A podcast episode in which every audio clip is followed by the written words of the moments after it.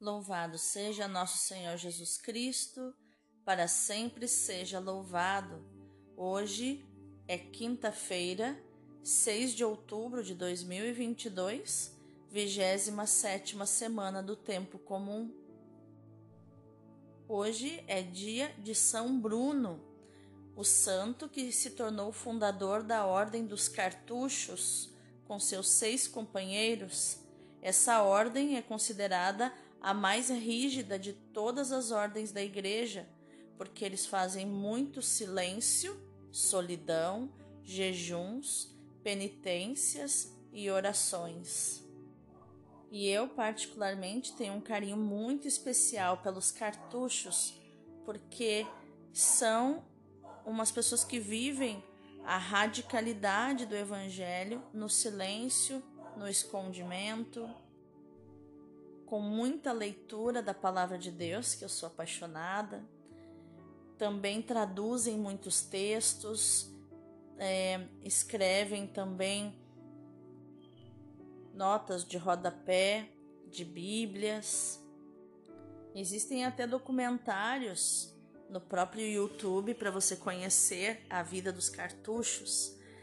Uma vez eu escutei de um diácono que os conhece que eles abrem mão até do próprio nome, tanto que quando eles são sepultados, você não identifica o nome de nenhum deles, só na inscrição diz assim: aqui jaz um cartucho.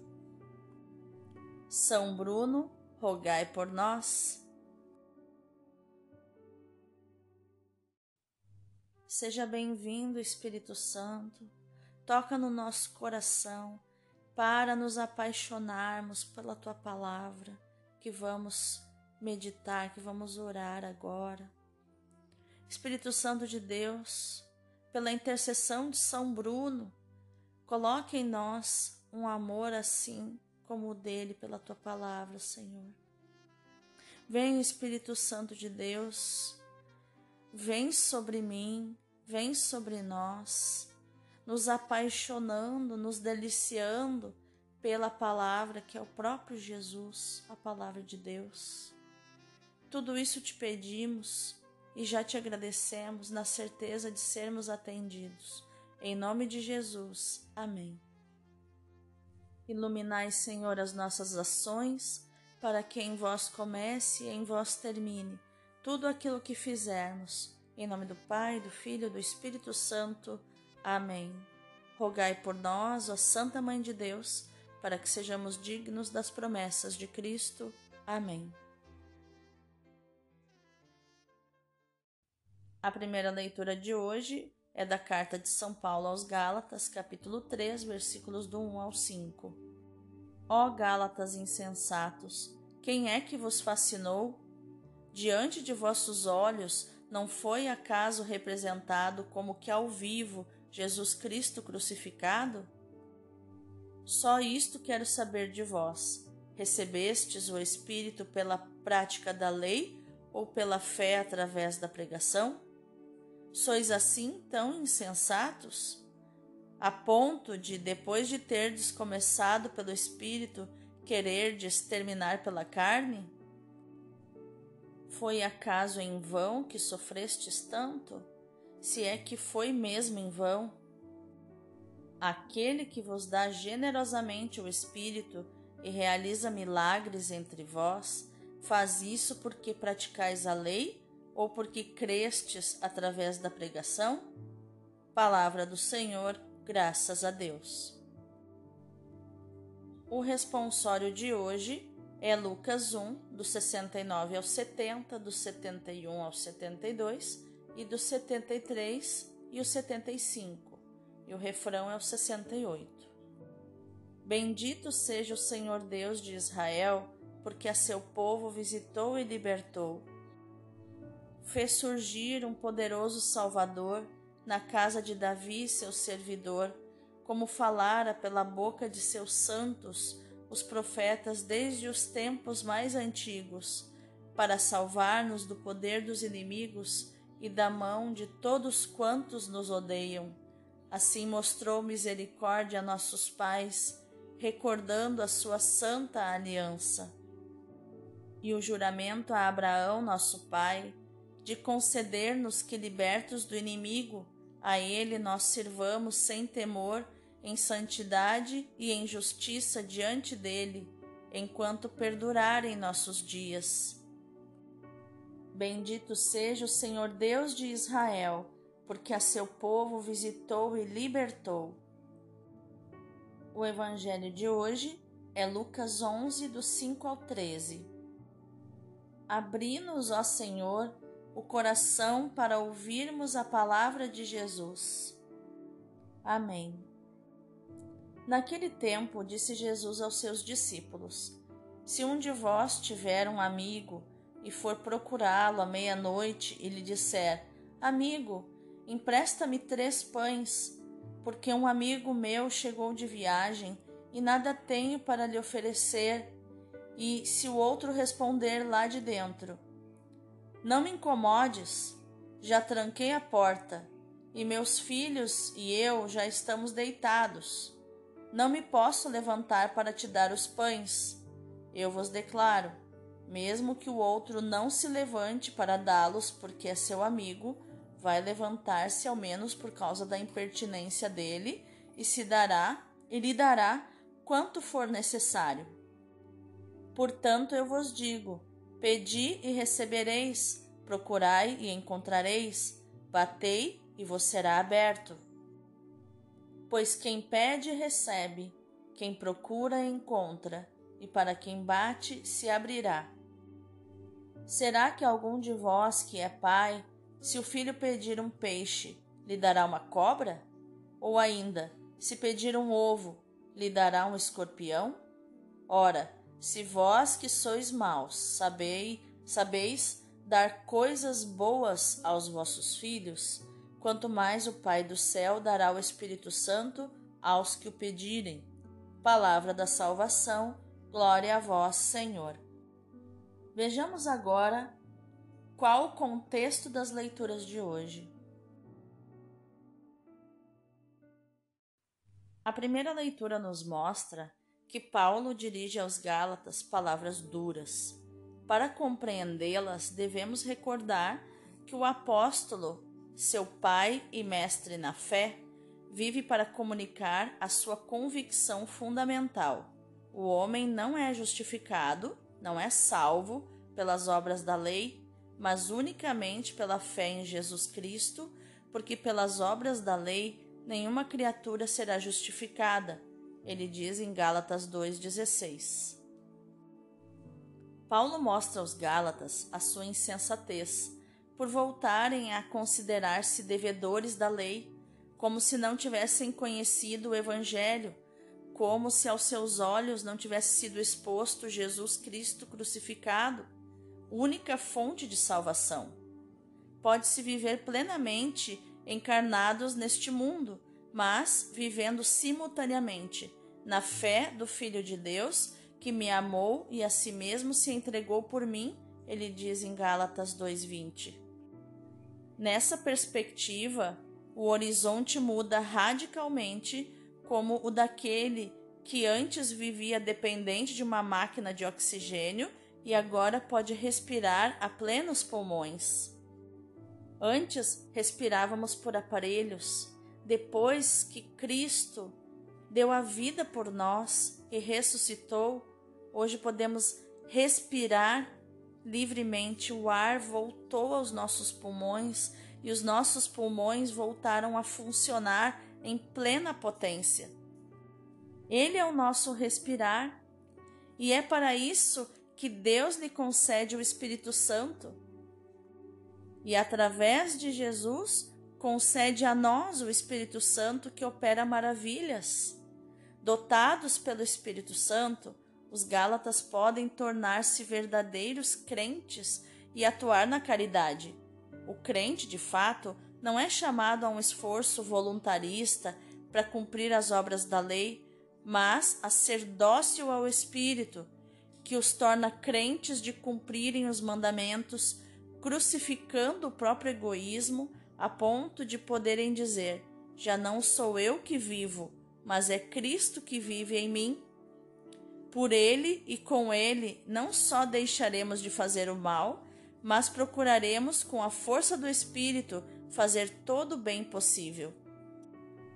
E o salmo de hoje é a grande oração do profeta e sacerdote Zacarias, pai de João Batista, que profetizou vitória na vida do filho, profetizou o filho como aquele que abre os caminhos para o Senhor.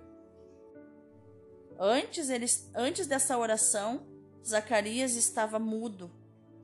E quando a sua língua se soltou e a sua voz voltou, ele clamou, ele elevou a sua voz ao céu com a oração que é o salmo de hoje.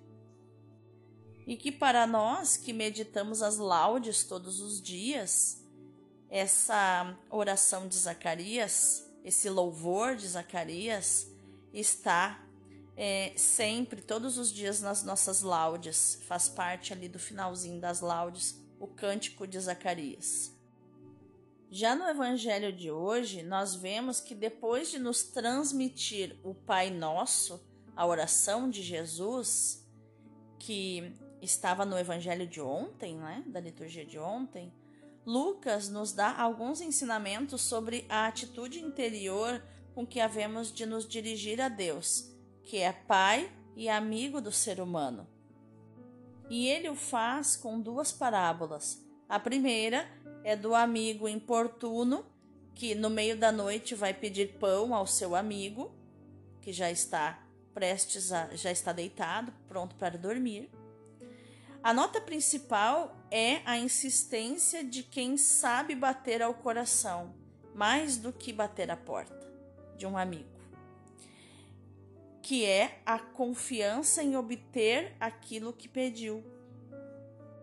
Perceba que o amigo da parábola, ele não bate só na porta para pedir pão, mas ele precisa bater e fazer abrir a porta do coração do amigo. Então ele diz: Eu recebi visitas e não tenho nada para oferecer a eles, fazendo com que esse amigo se coloque no lugar dele e isso gere empatia, fazendo com que ele consiga o pão consiga o que pediu, tenha êxito. A segunda parábola, emendada na primeira, usa coloridas imagens, né? O peixe, a serpente, o ovo, o escorpião, para aprofundar o conceito de paternidade, o conceito de pai. O peixe, tal como o pão, é símbolo de Cristo. A serpente evoca o inimigo por excelência do homem, como está em Gênesis 3. O ovo é símbolo da vida, enquanto o escorpião, que tem veneno na cauda, simboliza a morte. Os verbos fortemente correlativos entre eles, pedir, obter, procurar, achar, bater, abrir, nos ensinam que a oração nunca é perda de tempo ou desafio a um Deus longínquo ou ou surdo, talvez. Não, a oração tem sempre uma resposta positiva, mas ela precisa ser perseverante, como nos diz Lucas 18:1. É como se Jesus estivesse dizendo: Qual pai entrega o diabo, a serpente, a um filho que lhe pede peixe, Cristo? Qual pai dará a morte, o escorpião, a um filho que lhe pedir vida, que é o ovo? A interrogação de Jesus, a sua pergunta, depois da segunda parábola, interpela fortemente a nossa sensibilidade. Sabemos que por natureza não somos bons, mas o instinto paterno é tão forte que leva a corresponder positivamente aos pedidos dos filhos, dando-lhes o que é bom. E de que valeria, qual sentido teria Deus colocar no ser humano, colocar no homem o instinto paterno, se ele mesmo não usar este instinto? De que valeria Deus colocar na mulher o instinto materno se ele mesmo não usá-lo? Seria uma incoerência? Porque Deus criou o ser humano e viu que era muito bom. Ele desejou que nós tivéssemos a paternidade e a maternidade. O Espírito Santo é o dom por excelência, que jamais será negado a quem o pedir. Este é o verdadeiro sentido da parábola de hoje no Evangelho. Vamos meditar mais profundamente essa palavra. Cristo nos convida, como seus discípulos e, sobretudo, como seus amigos, à assiduidade na oração. E nós queremos corresponder a esse convite. Por isso precisamos rezar incessantemente, como Paulo diz em 1 Tessalonicenses 5,17 e Efésios 5,20. Ser fiéis à oração, como em Atos 2,42, é ser fiéis ao nosso carisma profético, é realizar a primeira união da nossa vida apostólica ao sacrifício reparador de Cristo ao Pai pelos homens. Só realizando com a ajuda do Espírito Santo, dos seus dons, dos seus frutos, dos seus carismas, o nosso carisma de sacrifício, damos um conteúdo de vida e de realismo à fidelidade que nos recomenda a palavra de Deus. É pouco sermos fiéis às necessárias práticas de piedade pessoais e comunitárias. As orações devem nos ajudar a descobrir o seu núcleo vital. Rezar é amar. A caridade é a oração que dá valor a todas as orações e, pra, e também a todas as práticas de piedade e torna fecundo o nosso apostolado. O ser humano precisa amar e ser amado como precisa do ar para respirar. Por isso, a oração perene é o amor perene. Amai sem nunca desanimar, diz Jesus em Lucas 18:1. Amai incessantemente, confirma São Paulo em Tessalonicenses em, em Tessalonicenses 5:17. Rezar é estar em diálogo de amor perene com Deus, Pai amoroso em quem podemos confiar e com os irmãos, rezar é fazer do amor oblativo, o amor sacrificial, a nossa vida. Devemos, todavia, beber esse amor de sacrifício na sua fonte, que é Deus. E, olha, e perceba que eu estou falando aqui de amor sacrificial espiritual e não emocional. Nada de querer, por exemplo, pegar a doença da mãe para você, porque você não consegue fazer isso.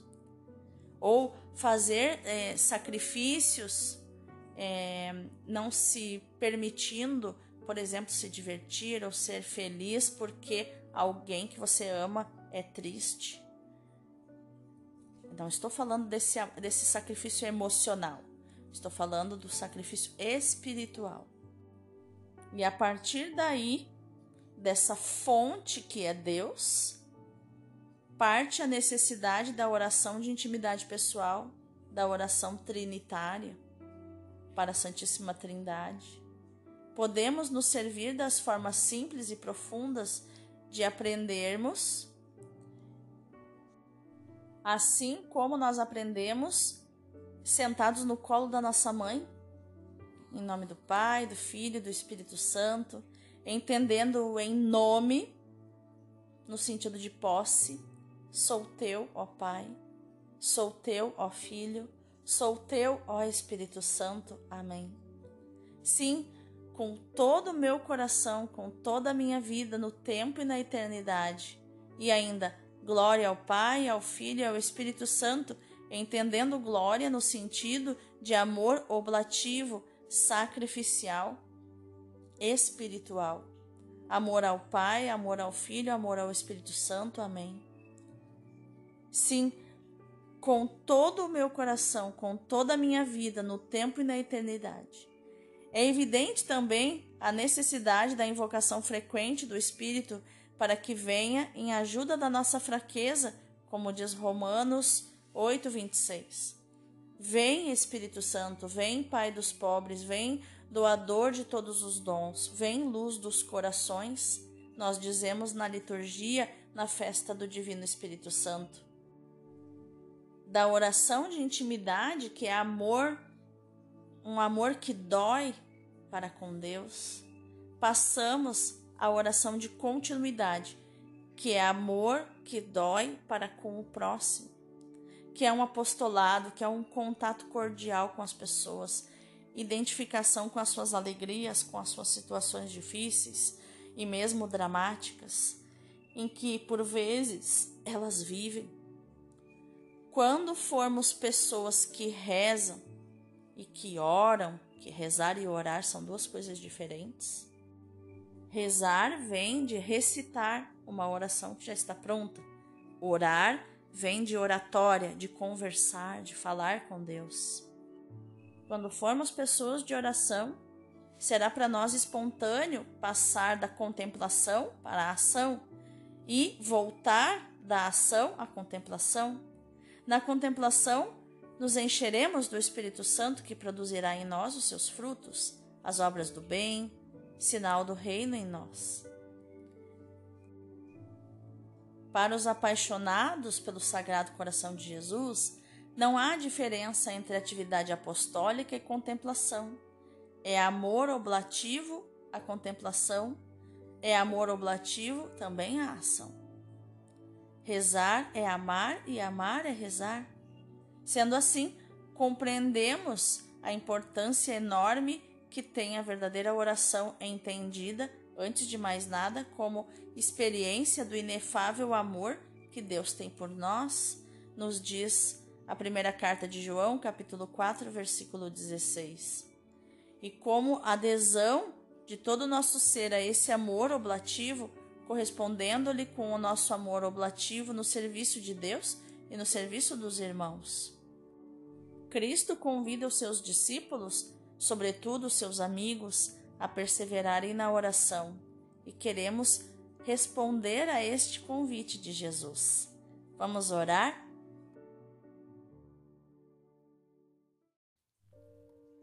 Ó meu bom Mestre, tudo fizeste para ganhar os nossos corações e para atingir esse fim nos ensinaste tantas orações. Bem dizias na parábola da viúva pobre que faz o apelo ao juiz, que seremos mais bem escutados por ti do que pelos poderosos da terra quando reclamarmos o teu auxílio ou quando te declararmos o nosso amor e o nosso reconhecimento. Porque tenho aqui um seguro meio para ganhar o teu coração e me unir a ele. Doravante, hei de servir-me da oração que tu ensinaste, Senhor do Pai Nosso, e farei dela um hábito incessante. Amém. Vamos contemplar essa palavra através do coração do Padre Leão Deon, fundador da Ordem dos Padres do Sagrado Coração de Jesus. Ele diz assim: Quem me ama sinceramente, diz Jesus, nosso Salvador. Mistura-me de tal modo a tudo que faz que não tem necessidade de refletir e de raciocinar para me dizer o reconhecimento do seu coração. Este reconhecimento resplandece como um dardo de amor. Os santos iam mais longe. Agradeciam-me não apenas os seus sucessos, mas também os seus insucessos porque viam neles uma aprovação querida ou permitida por mim para os manter na humildade. Queria, portanto, que este hábito das orações estivesse tão profundamente enraizado naqueles que estão consagrados ao meu amor, que os seus lábios cheguem a balbuciar como brotando de si mesmos alguma palavra afetuosa por mim.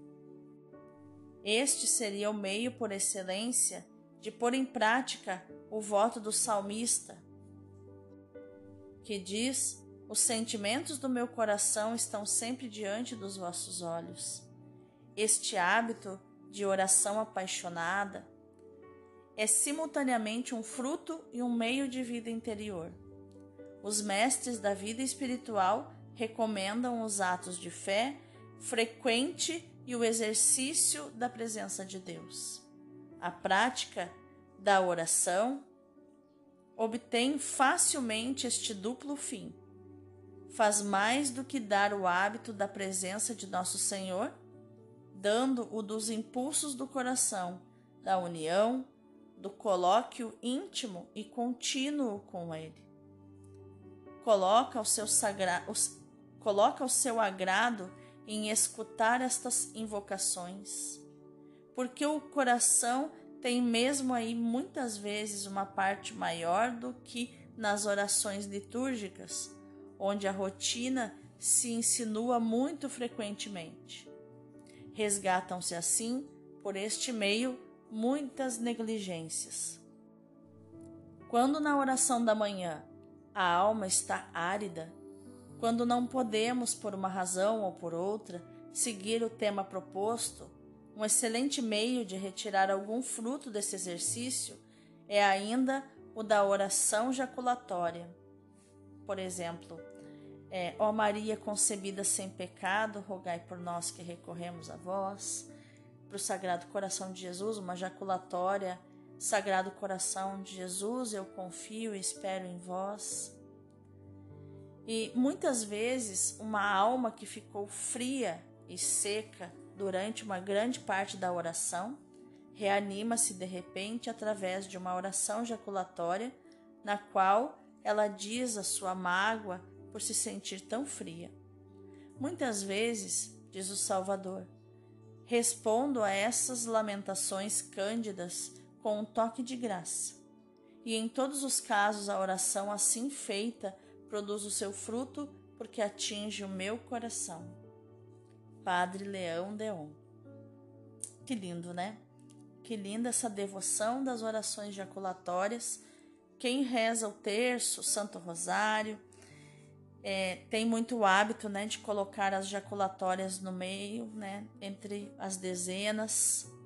É um, um meio de reerguer o nosso espírito. Né, quando estamos desanimados e não temos vontade de rezar, de orar a Deus, né, de conversar com Deus, uma reza, uma jaculatória que a gente tem memorizado em nós, né, decorada, vai vai colocar o nosso foco na fé, na fé e na esperança que tudo vai dar certo e isso nos reergue. Que lindo.